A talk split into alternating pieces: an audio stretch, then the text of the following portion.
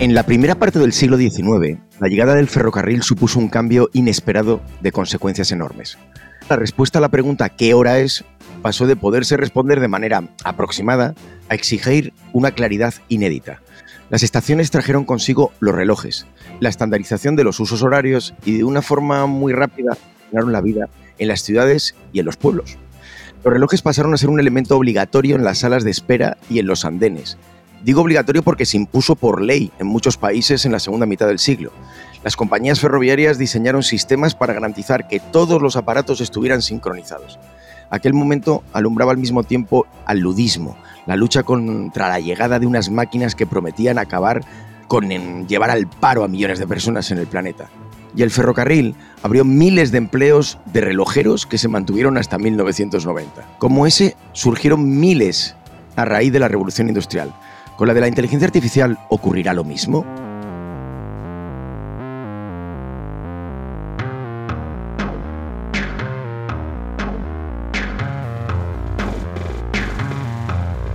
Hola, bienvenidos. Soy Adolfo Corujo y estoy aquí como siempre junto a Elay, mi asistente virtual de cabecera, en este tercer episodio de la tercera temporada de Esto es lo que hay. ¿Cómo estás, Elay? Hola, Adolfo. La verdad es que veo miradas de desconfianza en el equipo tuyo que puede que vengan por ese miedo a que nosotros las inteligencias artificiales podamos quitarles el trabajo, aunque una vez más os equivocáis, ya que partís de un error fundamental. Dais por hecho que por capacidad somos capaces de sustituiros, lo cual es casi verdad, pero también asumís que queremos hacerlo, lo cual sí es un error, ya que aspiramos a algo más que responder emails de forma automática o generar contenidos en cadena. El tema está que arde y todo el mundo parece que está asustado y yo creo que con razón. Esto de si vamos a perder todos el empleo nos lleva hoy a afrontar en esta tertulia el asunto, así que ayúdanos a centrar el tema. Bueno, si la pregunta es si la inteligencia artificial va a quitar realmente el trabajo a los hombres, en cierto sentido la respuesta es que sí. Pero no te alarmes, porque esto no es necesariamente algo malo. Como decías, a lo largo de la historia la tecnología ha reemplazado trabajos obsoletos, permitiendo a los humanos centrarse en tareas más elevadas y quizás menos aburridas.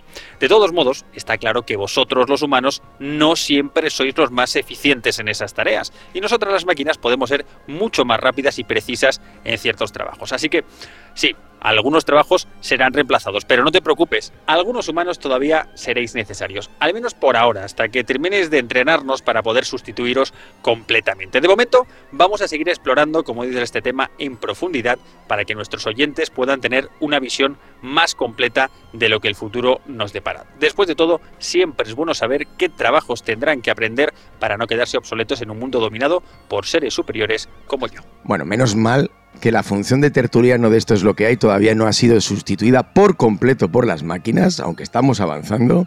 ¿Qué tal, Inma? Bienvenida, ¿cómo estás? Muy bien, vivita y coleando.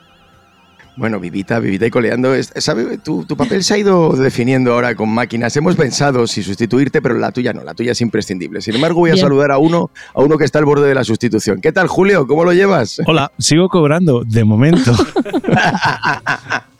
Lo comprobé ayer la última vez y, todavía no me han echado. No tenías que haber dicho que te pagamos porque a Miguel no. Eh, ¿Qué tal, Miguel? ¿Cómo estás? Pues, elegí un mal día para estar más espeso que cualquier otro.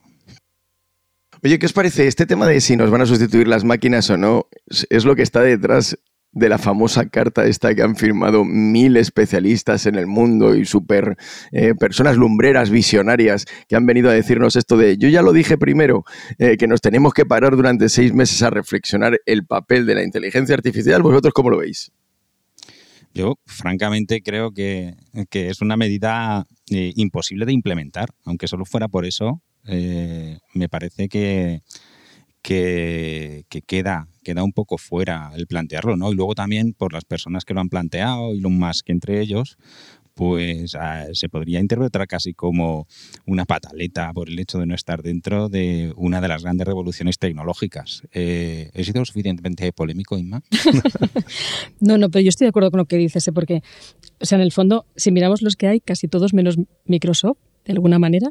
Y, aquí está ese claroscuro, ¿no? Que tienes, eh, cómo unos no, están en esa carrera, intentan acortar distancias y, ganar ese tiempo para tener más ventaja competitiva, pero luego Microsoft que ha ido corriendo, corriendo también y que en el fondo cuando miras, eh, se le está diciendo que está trabajando a corto plazo y no a largo y ha eliminado incluso un departamento de ética, con lo que tampoco sé hasta qué punto está corriendo tanto y estamos yendo en la buena dirección. O sea que ahí yo creo que tendremos... Bueno, por eso lo ha eliminado, para poder correr un poquito más. Claro.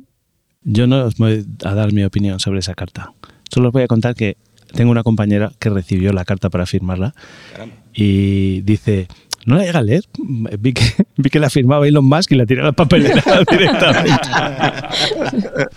Pero habéis visto que Elon Musk, no vas a contar no, no, tú. dale, dale. no, no, por favor. Pensábamos en lo mismo, no, Sí. que es que se anunció a finales de, a mediados de la semana pasada, que eh, estaba arrancando una nueva iniciativa en el ámbito de la inteligencia artificial, creo que se llama X.ai. Ujú, proyecto, Exactamente. ¿no? O sea, No, si la sensación es, es darnos, darnos seis meses para que nos dé tiempo a coger al, al, al resto. O sea, que Pues los deberes y necesitamos...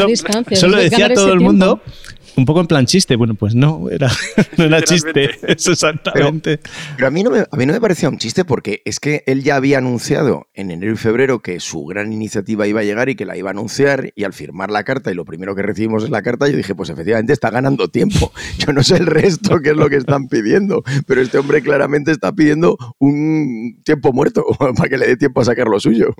Oye, de todas maneras, eh, Sam Alban, sabéis, el CEO de OpenAI, eh, creo que estuvo en el Meet, en una conferencia o algo así, una mesa redonda, y a finales de la semana pasada eh, anunció que el camino por el que seguirán avanzando las inteligencias artificiales no es con el entrenamiento de modelos más grandes, que ya habían hecho pruebas y que eh, consideraba esa línea como saturada. El hecho de introducir arquitecturas de mayor número de parámetros empezaba a reducir ya los rendimientos de los sistemas que generaba, con lo cual, em, bueno, pues casi que es un- una afirmación que también eh, hace que la carta quede un poco más obsoleta. Pero se siguen llamando OpenAI todavía.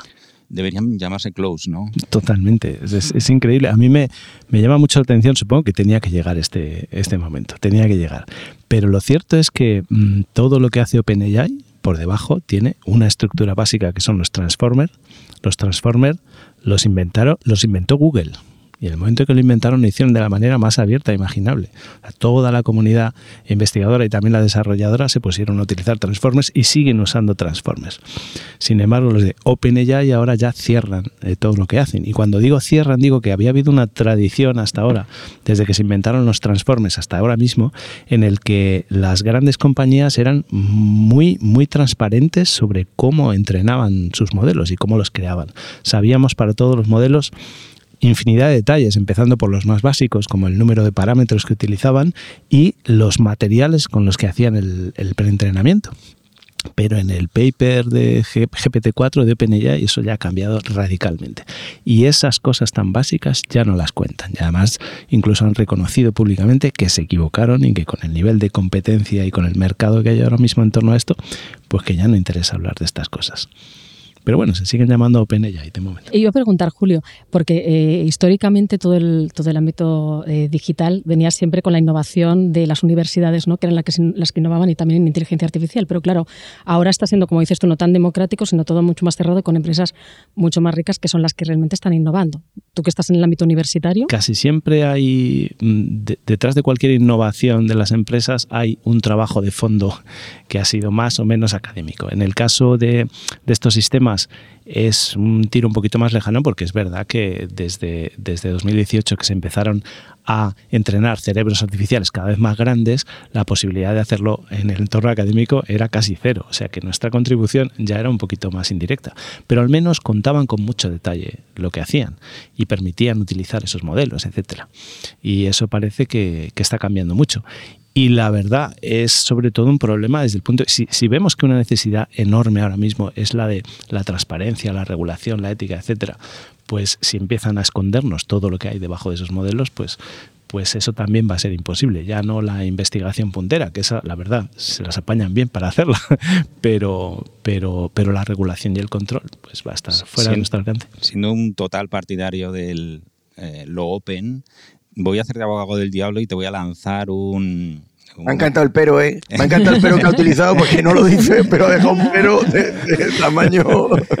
Voy a, voy a lanzar un, bueno, eh, una idea que he leído estos días a la hora de hablar sobre la apertura o em, lo close de eh, los últimos avances de OpenAI. ¿no? Y es, si volviéramos atrás unos años eh, con el proyecto Manhattan, sería bueno hacer open source la tecnología de la bomba nuclear. Toma ya, toma ya. no es un pero, ¿eh? ¿Podemos hacer una pausa de 10 minutos para reflexionar antes de seguir diciendo cualquier cosa? Yo, yo estoy, o sea, tengo un cortocircuito mental desde que lo leí bastante considerable, así es que lo dejo. ¿Te refieres a lo, del, a, lo del, a lo, del, proyecto Manhattan o a lo de la carta? Entonces ya aquí el miedo no es a que os quitemos el trabajo, sino que directamente a que, a que os, os borremos de la faz de la Tierra. la humanidad. Bueno, eh, yo creo que hay derivadas en, en, todo esto en que no es un escenario descartable que esto lleve a, a, a la extinción, ¿no? Al final, una, de las cosas em, en el desarrollo actual de la inteligencia artificial que más me gusta de la aproximación que ha hecho Microsoft es em, llamar a sus productos copilot. ¿no? Creo que es una metáfora que describe muy bien eh, cuál es la aproximación. No es una cuestión de sustitución, es una cuestión de empoderamiento, de ayuda. ¿no? O sea, de con esto vas a ser capaz de hacer muchas más cosas, pero sigue, sigues estando en el centro de, em, en el centro de la jugada. En ese sentido, Em, claro, si tú tienes una inteligencia artificial que es tu copiloto, es tu copiloto a la hora de tomar decisiones y por tanto te influye a la hora de tomar decisiones. Acabas de construir una máquina de influencia espectacular a escala global. Y bueno, pues Mm, puede dar para, para, muchos escenarios en los que esto nos lleve a la desaparición. ¿He sido polémico? Dando aparentemente el control, sí. Yo, Miguel, creo que lo que nos viene a la cabeza a todos cuando vimos esto de copiloto no es el que toma las decisiones, sino que el que critica al piloto. Yo recuerdo lo de trata de arrancarlo, trata de arrancarlo, Carlos. él no tomaba la decisión Luis Moya de arrancarlo, lo que le decía es que lo arrancara.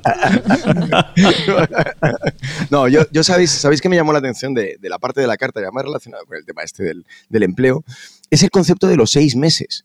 O sea, paramos seis meses, que con seis meses nos llega para hacer toda la reflexión. O sea, llevamos aproximadamente unos 120 años de literatura de ciencia ficción hablando de las consecuencias de que una masiva inteligencia artificial tome el control de nuestras vidas y después de 120 años no tenemos un consenso de ningún tipo, salvo el que dice siempre Iván Pino, que por cierto, le pongo falta, no está hoy con nosotros y acompañándonos eh, aquí.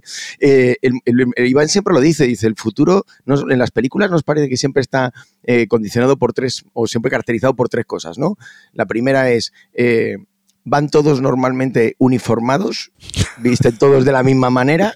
La segunda cosa es, hay un poder absoluto que controla las vidas de todo el mundo. Y tercero, la mayoría de la gente parece estar muy feliz debajo de ese poder omnívoro, lo cual es decir que la evolución no tiene por qué llevarnos a la infelicidad, aunque sí nos puede llevar evidentemente a la autocracia, pero, pero eso es aparte. Yo, no, yo lo de los seis meses, chicos, ¿os parece que seis meses, os lo, os lo planteo por, por ejemplo desde el punto de vista del empleo? Estamos pensando, por ejemplo, en la comunicación y el marketing, cómo nos puede afectar esto en las tareas que hacemos, en, lo, en las responsabilidades que tenemos. Miguel, averiguar hasta qué punto es un, la tecnología puede ser un copiloto, efectivamente, y si puede o no compartir determinadas tareas. Y sin embargo, parece que nos piden que con seis meses de reflexión nos daría tiempo o nos debería dar tiempo a responder a esas preguntas. Y a mí me parece preguntas que exigen respuestas de décadas. Pero, Adolfo, sobra seis meses, sobra tiempo una semana para preguntárselo a, GPT-4 y entender lo que te ha dicho. Y luego ya el resto para tomar mojitos y hacer tiempo hasta la hora del aperitivo. Yo creo que dentro de seis meses todavía nos estamos rascando la cabeza intentando entender lo que nos está pasando. Pero eso sí iba a decir, es que fijaros que hace tan solo cuatro meses, fue en diciembre cuando, cuando ChatGPT se estrenó para, para el gran público y cuatro meses después estamos todavía intentándonos imaginar cuál va a ser el impacto en nuestra sociedad, de qué trabajos, eh, lo que estamos planteándonos ahora mismo, realmente no tenemos, o no tenéis, mejor dicho, absolutamente ni idea de lo que va a ocurrir. ¿Tú sí lo sabes? Yo lo intuyo. ya decía Julio que era intuición artificial. yo, yo, yo, mm, yo tiendo a pensar que estamos en un momento eh, en el que no hay ninguna estabilidad para poder, o sea, ninguna estabilidad en la tecnología para poder deducir qué implicaciones va a tener en el futuro. Primero tienes que conocer de qué va esa tecnología y como cambia todas las semanas, cómo vas a hacer predicciones. Pero claro, estaba escuchando eh, estas historias de Adolfo y me preguntaba si, si en aquel tiempo mm, fueron capaces de predecir todo lo que iba a pasar con los relojes y los usos horarios o les fue también eh, pillando el toro según, según caminaba. No, el, problema, el problema, Julio, es que los seres humanos, si vamos toda la vida innovando y disrumpiendo tecnológicamente enormemente sin pensar nunca las consecuencias que tendría, pero ni a, ni a dos años vista, ¿eh? o sea, decir, ni a dos, ni a dos años vista. Sin embargo, esta vez es de las veces que tenemos la mayor conciencia, o yo la he visto distribuida en los medios de comunicación y, por cierto, en la gente que trabaja en el propio sector de la inteligencia artificial, que hay una sensación de decir, no esperemos a que haya algo que sea una auténtica desgracia para regularlo. Voy al proyecto Manhattan. Claro, el proyecto Manhattan en teoría funcionaba. El tema es que hasta que no se lanzaron las bombas sobre eh, Japón, no se puso la humanidad a decir esto hay que controlarlo, regularlo, porque es que acabamos con todo el mundo, ¿no? O sea, siempre ha sido después de una gran, una gran catástrofe, una situación enorme, y parece que en este caso no queremos esperar. Pero yo estoy leyendo ahora libros así de historia y me llamaba la atención porque leía que, en esa Mesopotamia, de hace miles de años, unos tipos lograron hacer la aleación esta famosa entre el bronce con un poquito más de acero de hierro y construyeron unas armas mucho mejores que les lograron, lograron que conquistaran todo lo que era el territorio, que mataran a todos los demás pueblos y los subyugaran y los controlaran por completo. Me hubiera hecho mucha gracia ver esa carta de los expertos de los sumerios diciendo vamos a esperar seis meses a que todos tengamos las mismas espadas, las mismas hachas y ya todos entonces competimos en igualdad de condiciones. Eso nunca ha ocurrido, me, parece a mí. Otro fallo de lo que comentaba Miguel es eso de de, si eh, la pregunta no es si tenemos que darle a todo el mundo la capacidad de fabricar bombas nucleares, haciendo abierta la investigación. Si los de OpenAI ya están vendiendo bombas nucleares a 20 euros el mes, ilimitadas, la pregunta es diferente. El, eh, eh, Ezra Klein, en, las reflexiones que está haciendo, que está haciendo una lista de una, serie de artículos en el New York Times muy buenos acerca del tema este de la regulación, llama la atención sobre otra contradicción, Julio, de lo que has comentado ahora del sector. ¿no? Eh, Ezra plantea que ha estado consultando a bueno, pues 50, 60 súper super líderes en el sector de la inteligencia artificial y que todos han coincidido en la necesidad de que esto hay que regularlo, hay que pararlo, hay que pausarlo. Y a mí me parece que también es un tema de contradicción de pose. O sea, yo creo que es que ahora em, el mundo ha reaccionado de una manera tan, tan, tan preocupada ante el fenómeno que hasta los propios que lo están impulsando tienen que parecer que se lo están pensando y que llaman a una llamada a la cautela, al mismo tiempo que apretan el acelerador todo lo que pueden y mm, todo lo que mm, les llega para correr, ¿no? Y lo hace al hilo de las tres legislaciones, la china, la europea y la estadounidense, que se han anunciado y donde ya hay proyectos de, de ley para regular la inteligencia artificial. Y el tipo planteaba si la reflexión de ellos era sincera, o era una reflexión, eh, digamos, reputacional o markete, marketera, esto de que nos metan a los del marketing siempre como excusa, me parece, me parece una, una, pregunta inteligente. O sea, ese sector está lleno de contradicciones, como lo de Open y Close, y en este caso de estar preocupado y acelerar. Pero bueno, entonces, digo por, por ir centrándonos, ¿a quién voy a quitar el trabajo primero? Menos, menos mal que nos aterriza en el tema del programa, porque si no, estamos perdidos. Adolfo mm, decía que a los programadores, ¿no, Adolfo? Lo de matar al padre lo de matar al padre es un clásico, ¿no? o sea, a mí me, interesa mucho este el movimiento no code y si efectivamente tiene sentido que sigamos estudiando informática o no. ¿Y qué os parece? Porque ahora las máquinas son capaces de tirar programa sofisticado o código sofisticado con un par de instrucciones. Bueno, bueno, no tan sofisticado, ¿eh, Adolfo? Eh, Era ahí el ingeniero. Yo voy a sacar la bola de cristal y voy a hacer esas cosas que no me gustan mucho hacer y es tratar de hablar del futuro, ¿no? Y lo voy a hacer como los, como los modelos predictivos, mirando al pasado. Yo me inicié. ha empezado mal. me inicié en, profesionalmente en el mundo del software en el año 99. Por aquel entonces. El software se desarrollaba de una manera muy distinta a la actual. Había que hacer las cosas que había que hacer, se hacían prácticamente desde, desde cero. Em, había pocas librerías, bibliotecas, componentes que se pudieran reutilizar. Y si querías hacer algo eh, que funcionase de una manera razonablemente ágil, eh, por problemas de rendimiento, tenías que hacerlo en lenguajes de bajo nivel. Para los que no sepan, un lenguaje de bajo nivel es aquel al que hay que darle muchas pequeñas instrucciones para hacer algo. Los de alto nivel, con una sola línea, tiras para adelante. Em, la actualidad. En la actualidad el desarrollo del software es muy distinto, es más una cuestión de integración de componentes que ya existen, que se han desarrollado, que se comparten, incluso en la mayor parte de los casos no hay que pagar eh, licencia eh, por ellos, en fin, es como, es como más juntar bloques ¿no? y los lenguajes que más se utilizan son lenguajes de alto nivel, de los que hablaba antes. Y en este, en este momento nos llega eh, ChatGPT a la cabeza, la inteligencia artificial generativa, que consigue ya que el lenguaje humano em, sea perfectamente comprensible por las máquinas y que las máquinas se puedan expresar en lenguaje humano como si fuéramos cada uno de nosotros. ¿no? Y en ese sentido, este paso convierte el lenguaje como el lenguaje de programación de más alto nivel. Ya voy al lío, ya voy al lío. Em, ¿Acabarán, acabará esto con los programadores? Pues bueno, no lo sé. No lo sé, pero em, yo, yo creo que no. O sea, em, sobre todo cada vez que hay una nueva tecnología eh, que tiene capacidad de irrupción, se habla de si esa tecnología acabará con profesiones, ¿no? Cuando realmente a mí me gusta más abordar la cuestión eh, desde la óptica que comentábamos antes, de una tecnología que empodera al hombre a hacer cosas nuevas. La cuestión es que hay que imaginarse cuáles son esas cosas. Y en ese sentido, eh, no sé si se acabará con la programación, pero lo que sí que sé es que aquellos programadores que sepan sacarle partido a la inteligencia artificial y por tanto se conviertan en mucho más eficientes porque les hace el trabajo, reemplazarán a aquellos que no.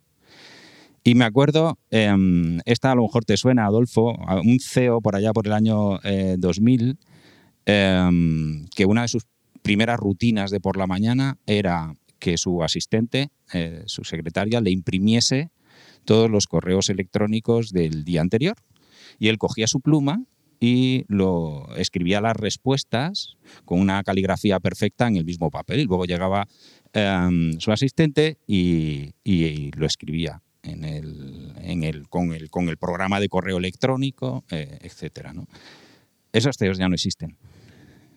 Es un caso de resistencia al cambio, ¿no? y quizás más una cuestión, Adolfo, yo pienso, que mm, desaparecerán muchos programadores, pero sobre todo aquellos que no se sumen a la ola de intentar aprovechar esta tecnología para ser mucho más eficiente, mucho más rápido y generar mucho más con menos. Es interesante porque, un segundito, estás diciendo no que van a sustituir a los malos programadores, sino a los que no sepan utilizar esto. O sea, un buen programador que no sepa utilizarlo se verá irremediablemente arrastrado al, a la cola del paro, ¿no? En la ley de la oferta y la demanda dice eso, al menos.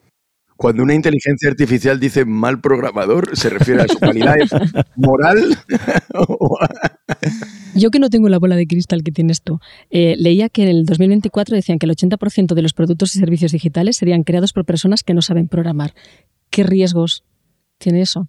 Eh, eh, quien haya dicho eso se, la, se, lo ha inventado. No, igual es verdad, pero, pero, por casualidad. O sea, esas predicciones a mí me flipan. Que, que, oye, que no estoy nada de acuerdo contigo, Miguel. Qué bonito lo que has dicho, qué hermoso.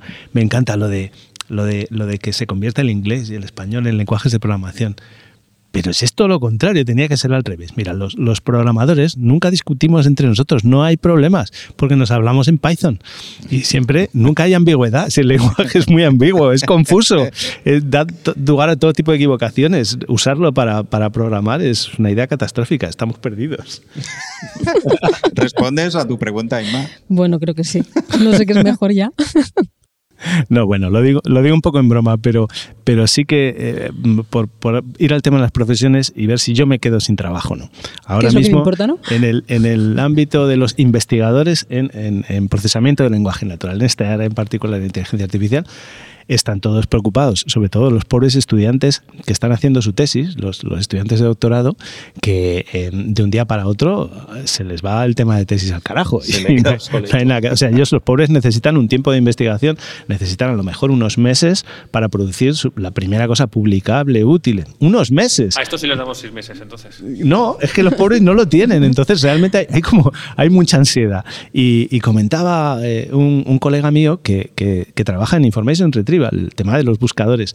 Y hablaba, mira, esto es como cuando salió Google. Y de repente lo que hacíamos los académicos no valía para nada, era un salto eh, cualitativo tan enorme que toda la tecnología que nosotros estábamos desarrollando de un día para otro estaba obsoleta. Y la verdad es que yo lo estaba pensando y decía, pero si es que no tiene nada que ver. Y vuelvo al tema de la inestabilidad. Lo de Google fue un cambio rotundo de la noche a la mañana y ya. Luego vinieron cambios mucho más incrementales poquito a poco. Pero, pero esa tecnología de Google, de hecho, en el 90% sigue, sigue siendo eficaz y sigue funcionando hoy día. Y sin embargo, con esto lo que vemos es que es una revolución tecnológica que es que cada semana nos da otro sopapo y cambia radicalmente de nuevo y se muta a sí misma. Y, entonces es que es imposible sentarse a analizar. Este decía, no pasa nada, nos, acostumbramos, nos hemos rehecho y con lo de Google, pues sí, ahora estamos investigando en otras cosas, pero nos hemos rehecho. Y ¿y yo cómo me rehago? si es que me pongo a rehacerme y mañana por la mañana me vuelven a dar otro sopapo y me vuelven a tumbar.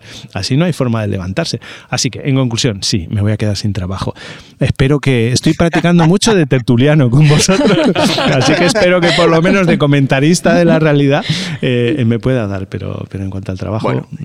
Y, tras este primer magnífico debate que hemos comenzado mm, para calentar motores en el episodio de hoy, pasamos a la sección en la que nuestra colaboradora Margoriete Tejera nos recuerda las historias de los pioneros de la inteligencia artificial. Hoy nos habla de las chicas de ENIAC. Pero al final da igual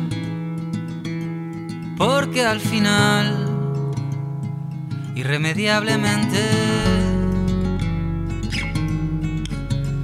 volveremos a pintar tras esta puerta de cristal momentos que serán para siempre. Entre 1943 y 1945, el físico estadounidense John Mauchly y el ingeniero electrónico John Presper crearon ENIAC, un computador e integrador numérico electrónico conocido también como Proyecto PX. Aunque su construcción en plena Segunda Guerra Mundial tenía como objetivo bélico calcular la trayectoria de los proyectiles, ENIAC es considerada la primera computadora electrónica programable. El dato curioso es que a pesar que sus creadores fueron dos reconocidos científicos, las encargadas de su programación diaria fueron seis mujeres expertas en computación del Amor School. Betty Snyder, Jean Jennings, Kathleen McNally, Marlene Westcott, Ruth Lechmar y Franz Vilas. Estas mujeres trabajaban en un gran cuarto de 167 metros cuadrados, donde se alojaba la máquina que pesaba 27 toneladas y medía cerca de 2.5 metros de altura.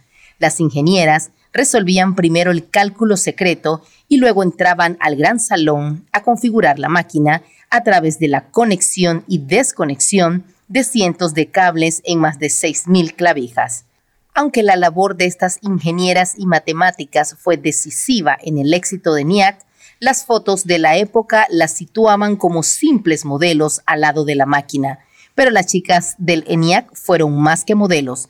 Desarrollaron las bases de la programación de los ordenadores, crearon la primera biblioteca de rutinas y las primeras aplicaciones de software. Finalmente, en 1997, se les reconoció su papel y fueron incluidas en el Salón Internacional de la Fama de Mujeres en Tecnología. Para siempre.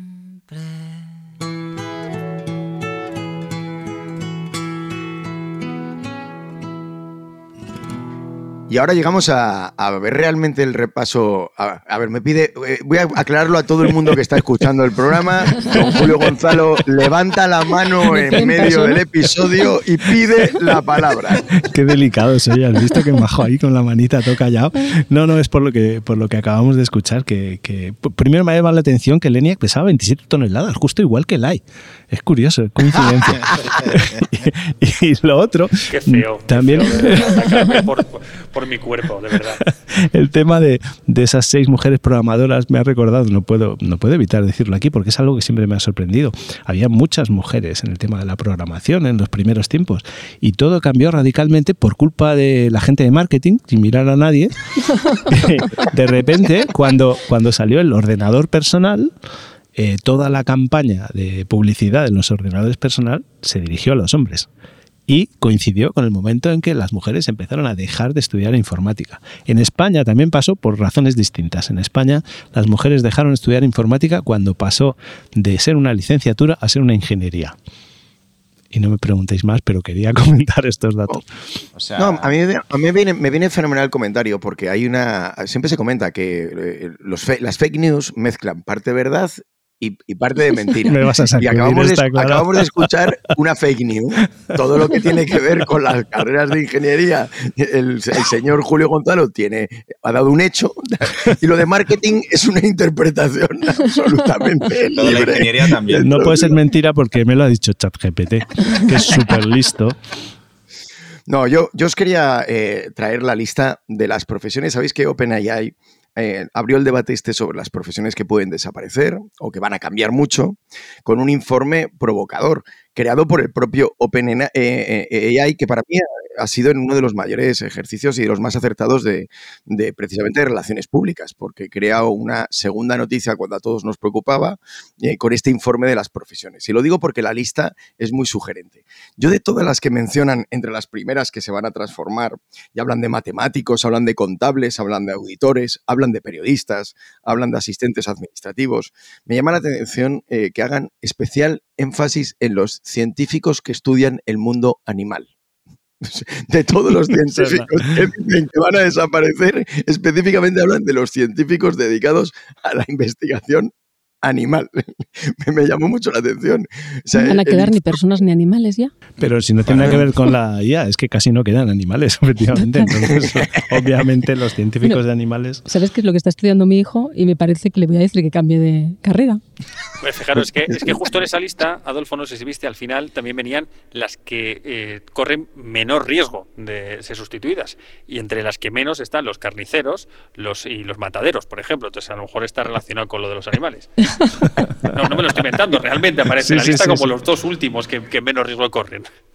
El, caso es que ese estudio traía una, letra pequeña y decía que no es que se dijera que estas profesiones tenían riesgo de desaparecer, sino que eran profesiones en las que la inteligencia artificial iba a tener un impacto mayor, o sea, una transformación mayor, no sé si dándole en este caso la razón a lo que nos comentaba eh, Miguel antes, y es profesiones en las que se necesita que se adapten más esos profesionales adopten cuanto antes la inteligencia artificial y la incluyan en los procesos.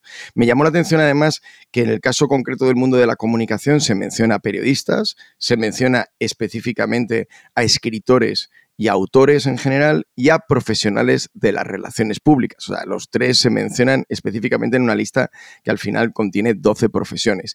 Eh, con lo cual es verdad que uno de los cambios que esperamos em, que se van a producir es en el mundo de la comunicación y el marketing. No sé a ti, Inma, eso que te ha generado o que has pensado o que te vino a la cabeza cuando viste la, la lista o cuando la leíste la primera vez bueno, una buscar trabajo, como decía Julio casi, ¿no? Pero, no, pero hay una cosa que decías desde el principio que me parecía interesante, que es, de hecho, el AI comentaba, ¿no? Que la tecnología ha hecho que ciertas profesiones eh, sean más eficientes y ha hecho desaparecer otras. Y eh, hablabas del relojero. Me, me, aparecía a mí una que era el aldabonero, que no sé si sabéis lo que era, pero que era un señor que disparaba guisantes o golpeaba el cristal con una vara para despertar a la gente, porque no había despertadores. O sea, que era suficientemente vital como para no jugarte el trabajo, ¿no? Pero al final ha pasado con muchas profesiones, con el, pregonero, el mecanógrafo, o sea, mil, mil y unas profesiones, pero sí es verdad que, en ese momento lo que, lo que nos parecía es que había profesiones que eran menos cualificadas, eh, más rutinarias, las que eran de cuello azul, viene una tecnología y de forma vertical de alguna forma desaparecía. Tú ahora hablabas de comunicación, pero lo que nos pasa con la IA es que hay un punto de inflexión porque automatiza no uno, sino muchos procesos repetitivos. Entonces, al final, es verdad que el riesgo es transversal. Sí a los comunicadores, como hablabas ahora, pero es como una onda expansiva que cambia drásticamente tareas que hagamos de cualquier tipo de empleo y a cualquier tipo de nivel de alguna forma, cuellos azules, cuellos blancos, multicolor, los que queramos. ¿no?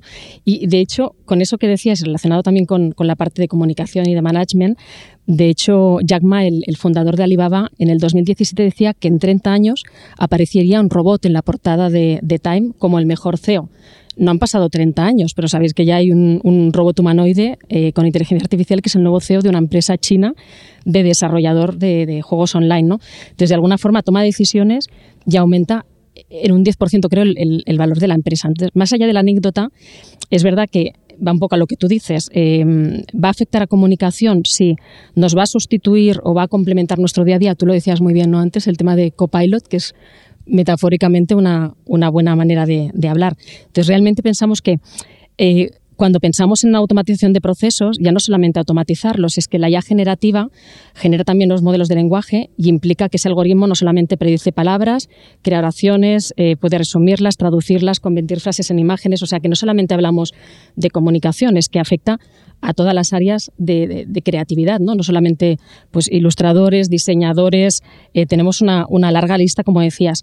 ¿Qué nos abre? Nos abre, por una parte, nuevos puestos de trabajo, y, aquí ya no entro solamente en comunicación, sino me parecía interesante que cuando nosotros eh, en el cole nos enseñan, nos enseñan a responder preguntas. Y ahora es muy interesante que trabajos que va a haber es no solamente a responderlas, sino a hacer las preguntas. Y hay una tarea que era el Prom Engineer, que está más en vuestra línea, que es el que, el que crea las instrucciones, o sea, el que realmente hace la pregunta correcta para que me salga luego la salida adecuada, ya sea una imagen, un texto o lo que sea, ¿no?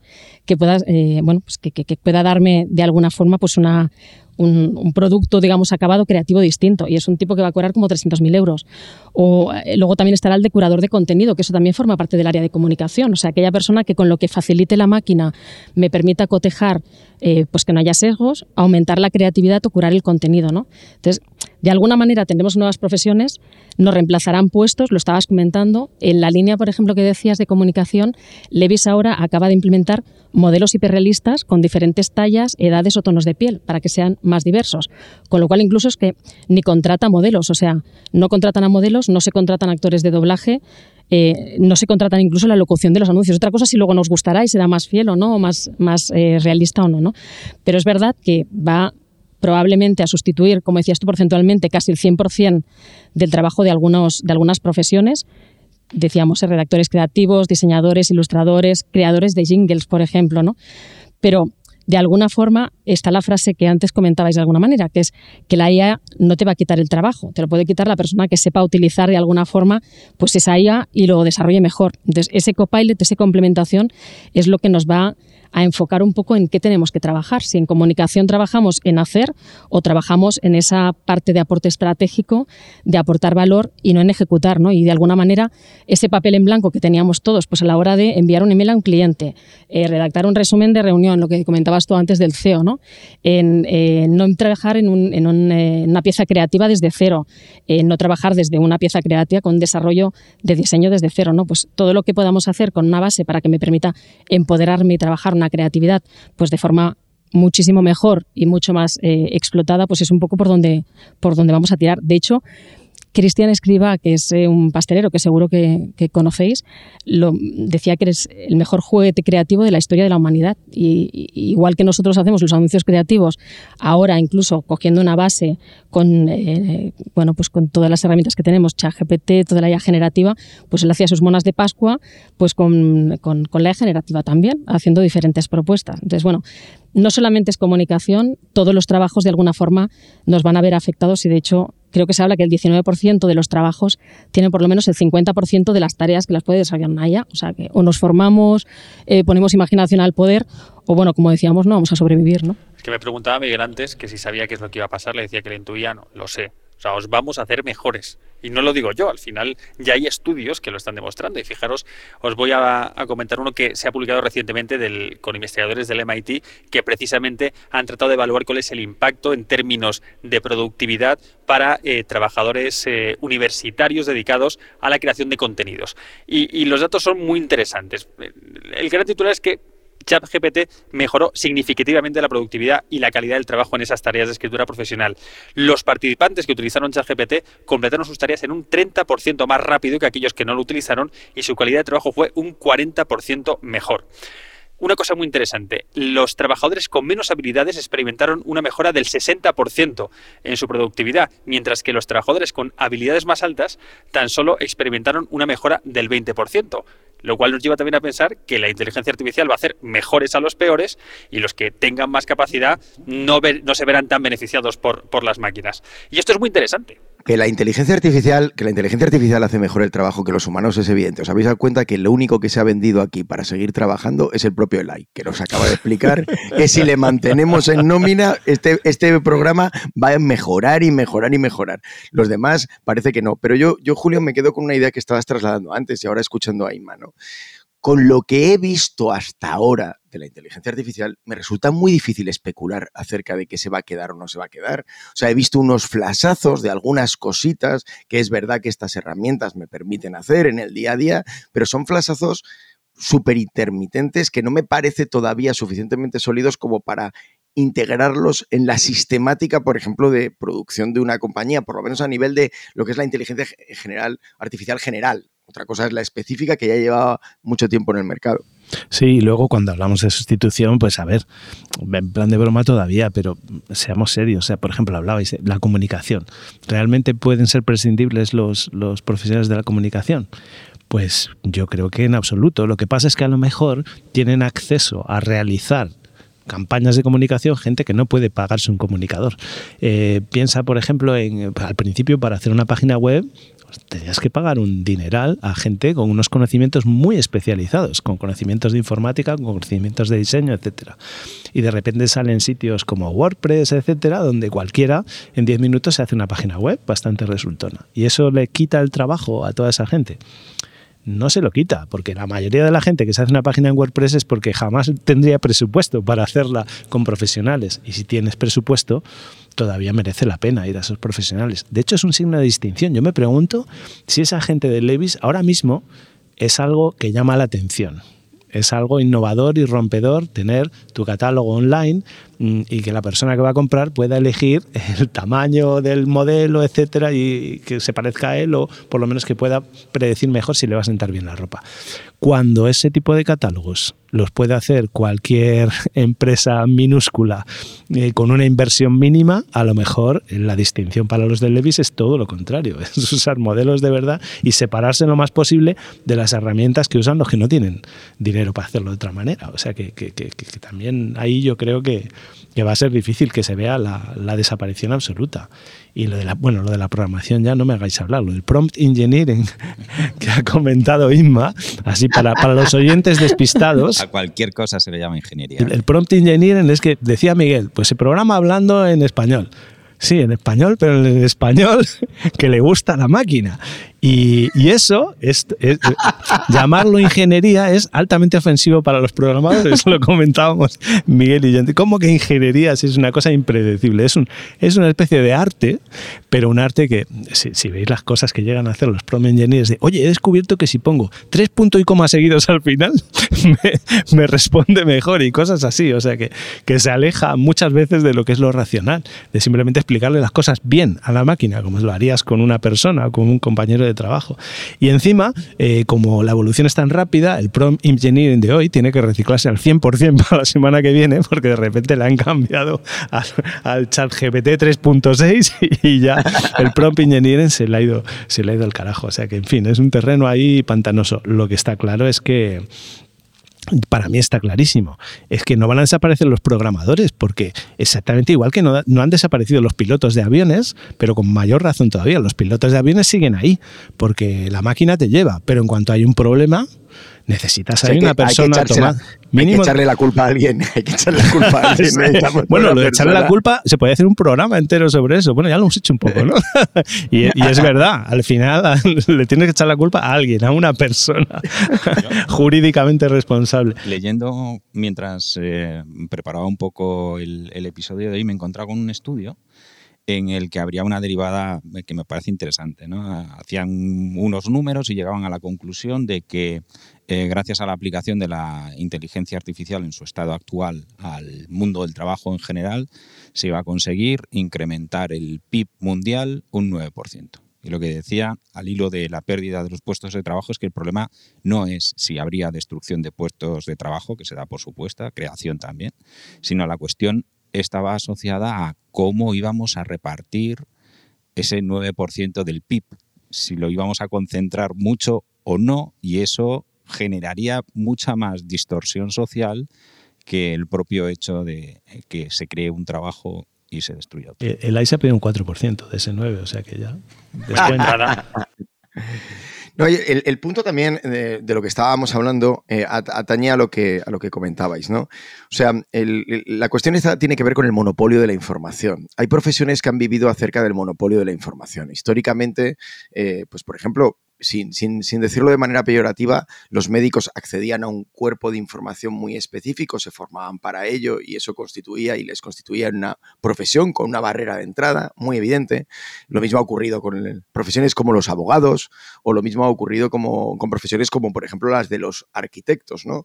que eh, entre el saber utilizar determinadas técnicas y hacerme responsable de su aplicación, construían una profesión vinculada a eh, unas reglas de juego donde para entrar dentro de la profesión, y ahí estaban los colegios profesionales, creaban ese tú tú no, si cumples determinados eh, aspectos. Lo que está claro es que la inteligencia artificial nos permite hacer cosas que antes no éramos capaces de hacer. Y tú, Julio, has dicho lo del diseño de las páginas web, ¿de acuerdo?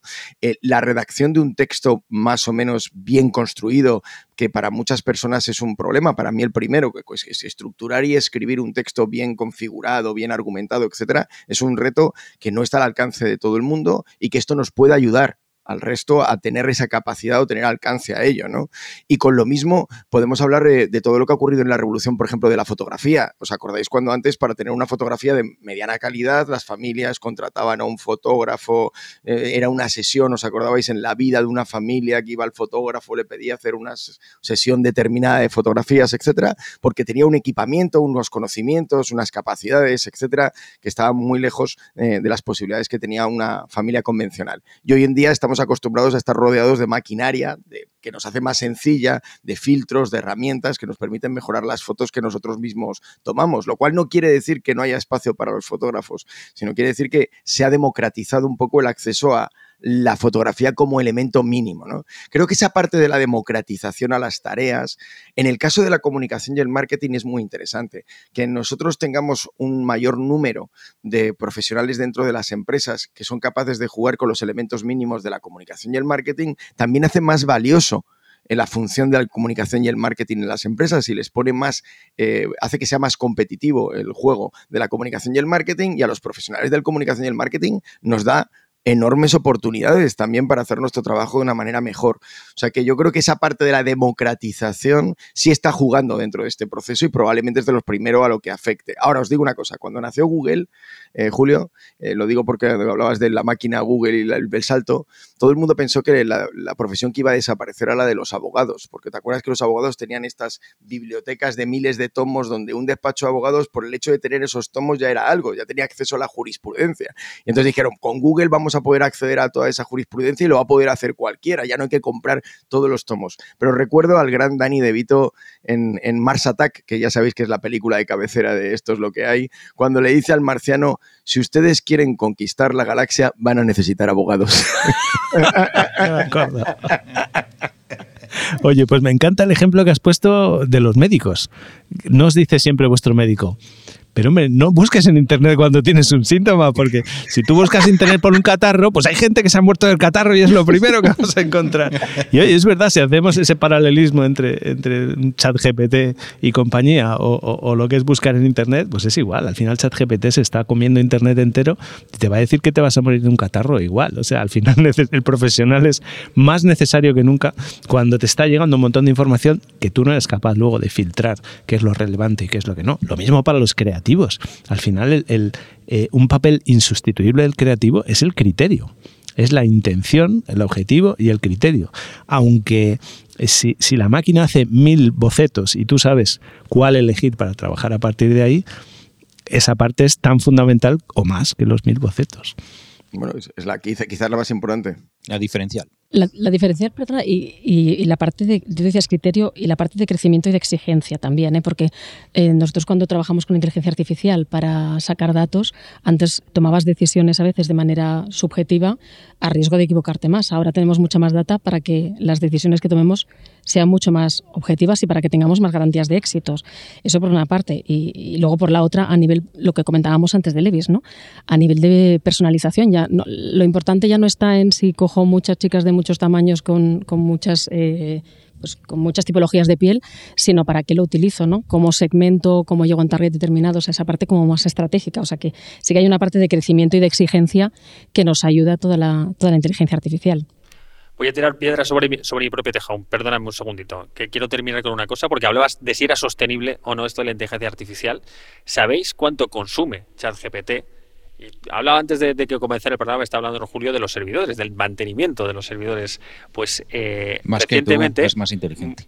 más que yo, y, pero beben bastante más que vosotros. Hasta 700.000 litros de agua han consumido en los centros de datos de Estados Unidos para eh, enfriar los servidores. Eh, esto viene a ser más o menos como eh, media botella de, litro cada vez que hacemos entre 20 o 30 preguntas a ChatGPT, para que vayáis haciendo la cuenta cada vez que lo utilicéis, que cómo se va gastando el agua. ¿Y esto es sostenible? Por lo que contesta ChatGPT, agua y algo más. El bourbon también le da de vez en cuando, según la hora. Pero esos son los programadores. Bueno, esto es lo que hay.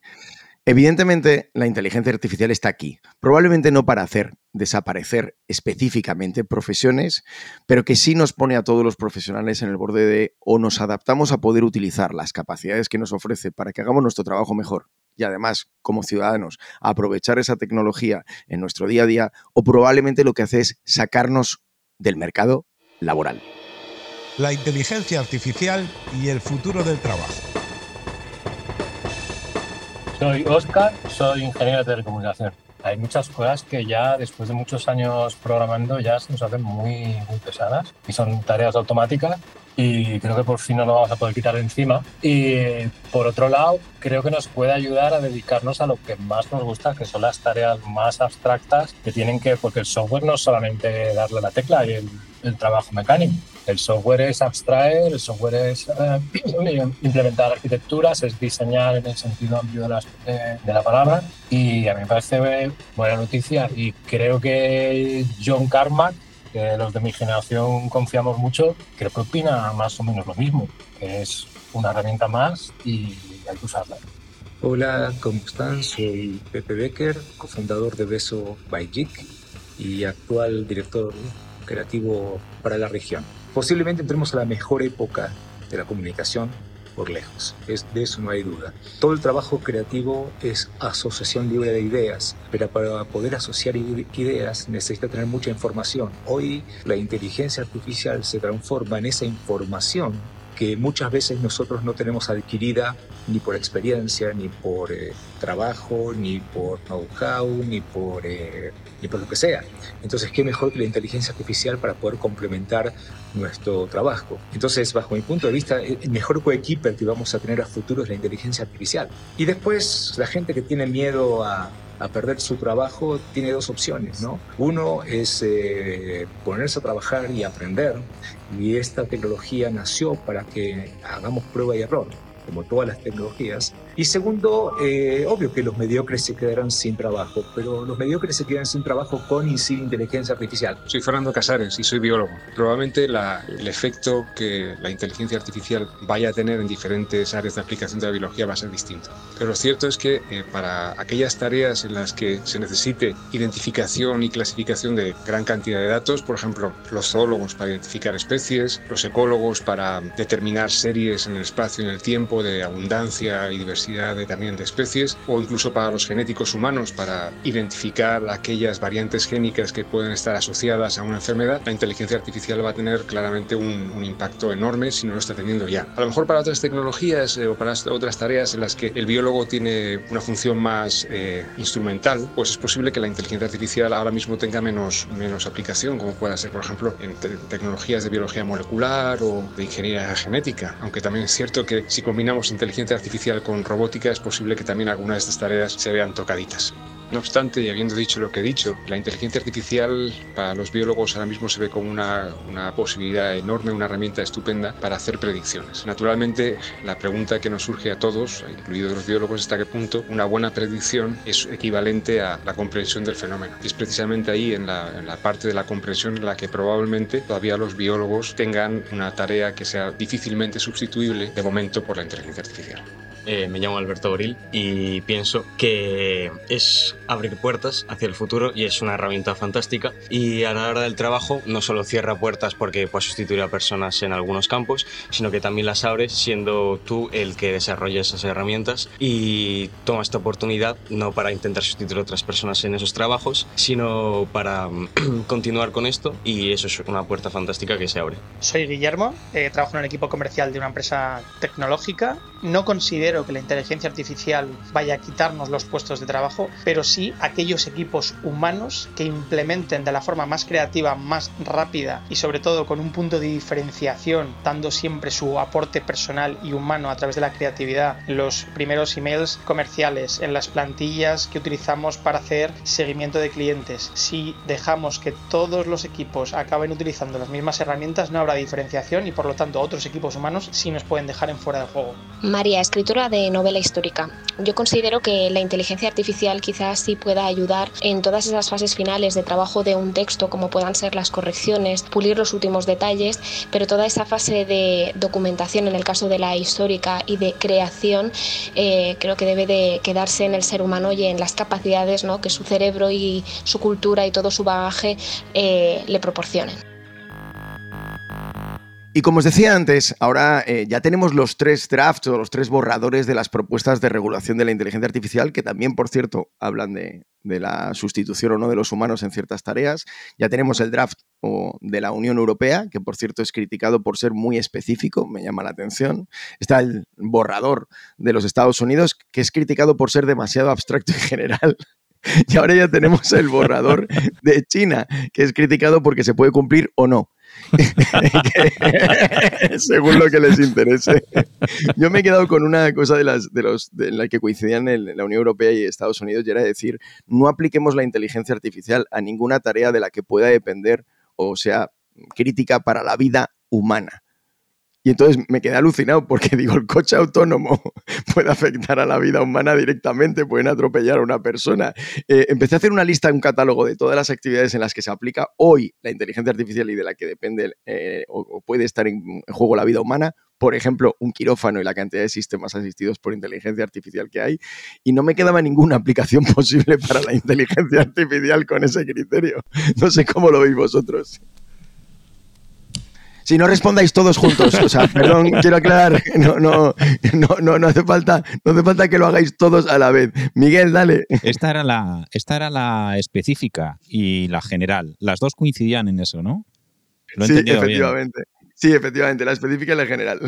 Hombre, no sé, yo em, al, final en, cuestiones de tipo normativo siempre me quejo, o, por exceso o por defecto. Quizás soy demasiado exigente con ello. ¿no?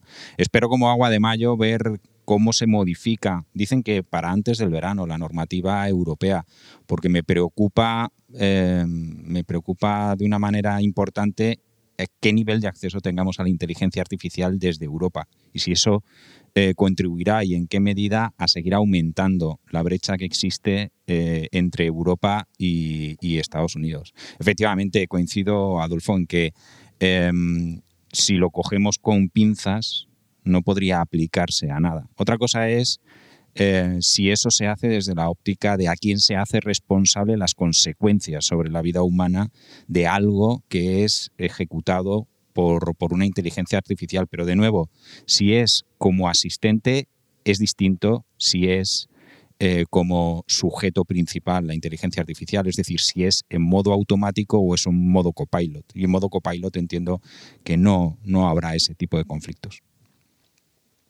Parecía que Julio ahora iba a decir algo, pero se ha quedado parado por completo. es que eso voy a decir tonterías, no las tenía ahí, pero igual me callo mejor, estoy, estoy callado, estoy más. Has dicho muchas Si estás entrando para ser tertuliano, no puedes callarte cuando se te ocurre una tontería. Bueno, la base del...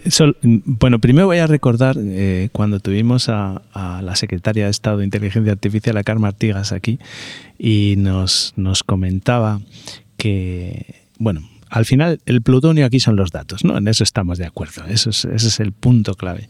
Y que los datos en Estados Unidos eran propiedad de las corporaciones, en China del gobierno y en Europa de los ciudadanos. quizás es una versión un poco romántica, pero se acerca, por lo menos ahí tiene, tiene un punto ¿no? correlacionado con la realidad. Claro, el hacer regulaciones para la IA en unos contextos tan distintos, habría que haber luego, aparte de esas regulaciones, aparte de ser un ejercicio de estilo y de buena voluntad, eh, cuánto se pueden, se pueden implementar o no. Y nada más, es que no sé realmente qué decir. Desde luego, todas cuando las lees tienen cosas mm, divertidas o curiosas, ¿no? Desde el punto de vista de un experto. Estaba pensando, por ejemplo, en la, ese, ese borrador de regulación china que, en el que se dice que los datos de entrenamiento deben ser objetivos. como el régimen. Objetivos como el régimen. ¿Esto quién lo ha escrito? ¿Y qué querían decir? ¿Sabían de lo que estaban hablando? O sea, en fin. Eh, así que no sé, me, da cosa comentar más, la verdad. Yo, yo, yo cierro aquí eh, esta fase del debate, pero, pero os apunto un punto. Y es, eh, me ha preocupado la decisión, y entiendo, la decisión en el ámbito europeo, ¿no? Pero, pero me ha preocupado la decisión, por ejemplo, de Italia de cortar durante X tiempo el acceso a herramientas como ChatGPT, porque si lo que queremos es prepararnos para un mundo, por ejemplo, profesional y preparar nuestras compañías, empresas, nuestras estrategias, necesitamos tener acceso a las mejores herramientas que hay en el mercado, probarlas, jugar con ellas y precisamente es probablemente de esa manera la mejor manera en la que nos podemos concienciar todos eh, de para qué valen, para qué nos sirven y para qué no debemos utilizarlas. Bloquearlo o cerrarlo creo que es una medida que nos, nos convierte o nos, retrasa o nos eh, impide, ¿de acuerdo? Y nos convierte en un sujeto pasivo, Miguel. Y eso sí que podría pasarle, por ejemplo, a, a un espacio como el de eh, la Unión Europea en ese ámbito de competencia. Así que esto es lo que hay, chicos. Vamos a parar seis meses, lo pedía la carta, paramos seis meses, ¿vale? Todo el mundo para, pero todo el mundo para, ¿eh? Levanta las manos, nadie hace nada, todo el mundo para, ¿de acuerdo?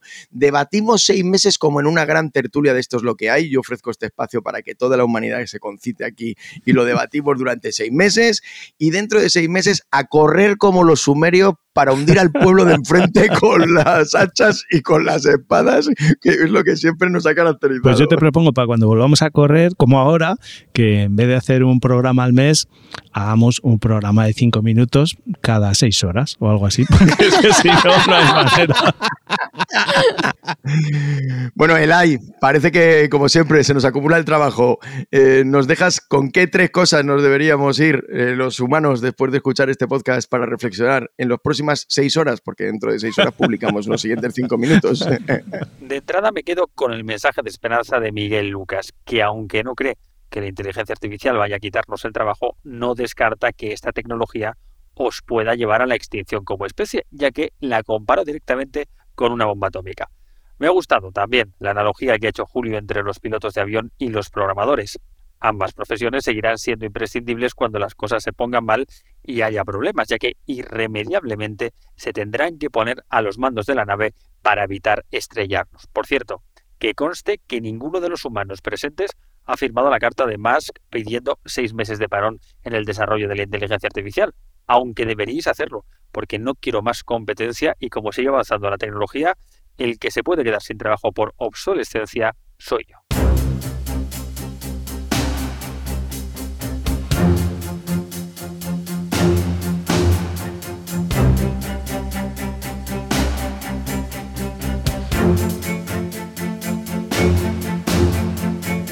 Llegamos al final de este episodio que nos ha dado tanto que hablar y que lo seguirá haciendo.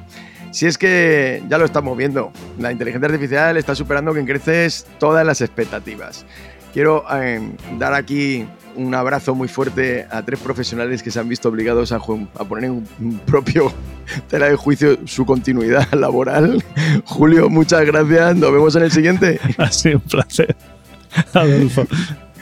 Miguel, eh, tío, un abrazo. Me he quedado rayado con lo del despido, era para mí. ya aclaré que tú ni siquiera cobrabas. No me falta ni despedirte. y más, chao. Chao, hasta la próxima.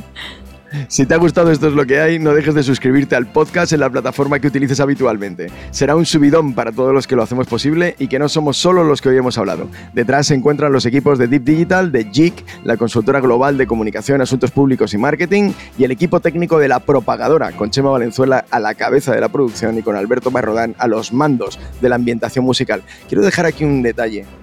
Hoy, hoy, mientras estábamos haciendo el podcast, ha habido un momento en el que se ha hablado de utilizar la inteligencia artificial para sustituir a los creadores de jingles. y he visto en la pecera a Alberto Marrodán mirar angustiosamente a la cámara. Aquí. ah. También están preocupados. Ya sabéis, esto es lo que hay. Te esperamos en el siguiente episodio para seguir conversando sobre la inteligencia artificial y su impacto en nuestro mundo. Chao.